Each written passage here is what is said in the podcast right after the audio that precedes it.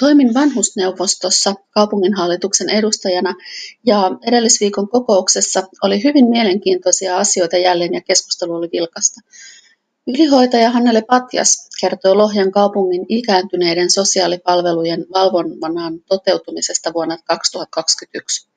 Kokouksessa käsiteltiin kaupungin omien ikääntyneiden asumispalveluyksiköiden niin kutsuttujen oman tuotannon laajuutta ja yksikköjen sijoittumisia Lohjan alueella sekä henkilöstömitoituksia vuosina 2020-2023.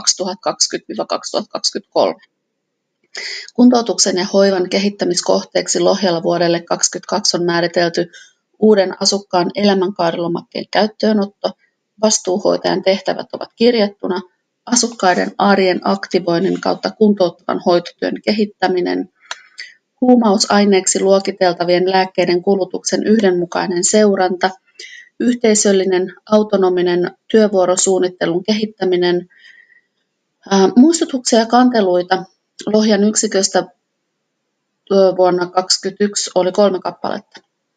Asiakastyytyväisyyspisteet yksiköiden palvelun kokonaisuudesta on 8,6, verrokki on 10. Vanhusneuvostolle esiteltiin myös lisää liikettä Lohjalla hanke vuosille 2020-2022 ja hankkeen aikana toteutetaan ulkoilustava toiminta järjestää koulutukset vapaaehtoisille ikääntyneiden liikuttajille.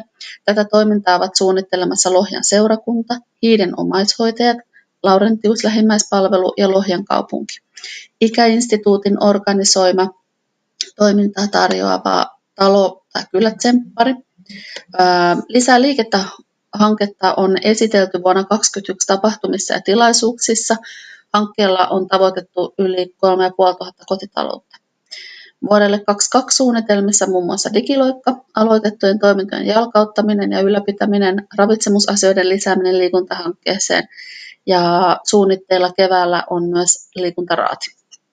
Kokouksessa keskustelutti myös ajankohtaiset huolet apuomenasta, Laurentius lähimmäispalvelun ja Olkan toimintojen jatkuminen sekä väestönsuojatilanne Lohjalla. Väestönsuojelu Lohjalla on yli 300 kappaletta, joista 48 on Lohjan kaupungin omistamissa kiinteistöissä. Kaikki väestönsuojat sijaitsevat kiinteistöjen yhteydessä. Suojat on rakennettu kyseistä rakennusta tai rakennusryhmää varten rakennuksessa pysyvästi asuville ja työskenteleville henkilöille.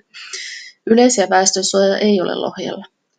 Pientalojen osalta suojautumiskeinoja ovat sisälle suojautuminen ja tilapäissuojan rakentaminen esimerkiksi kellaritiloihin.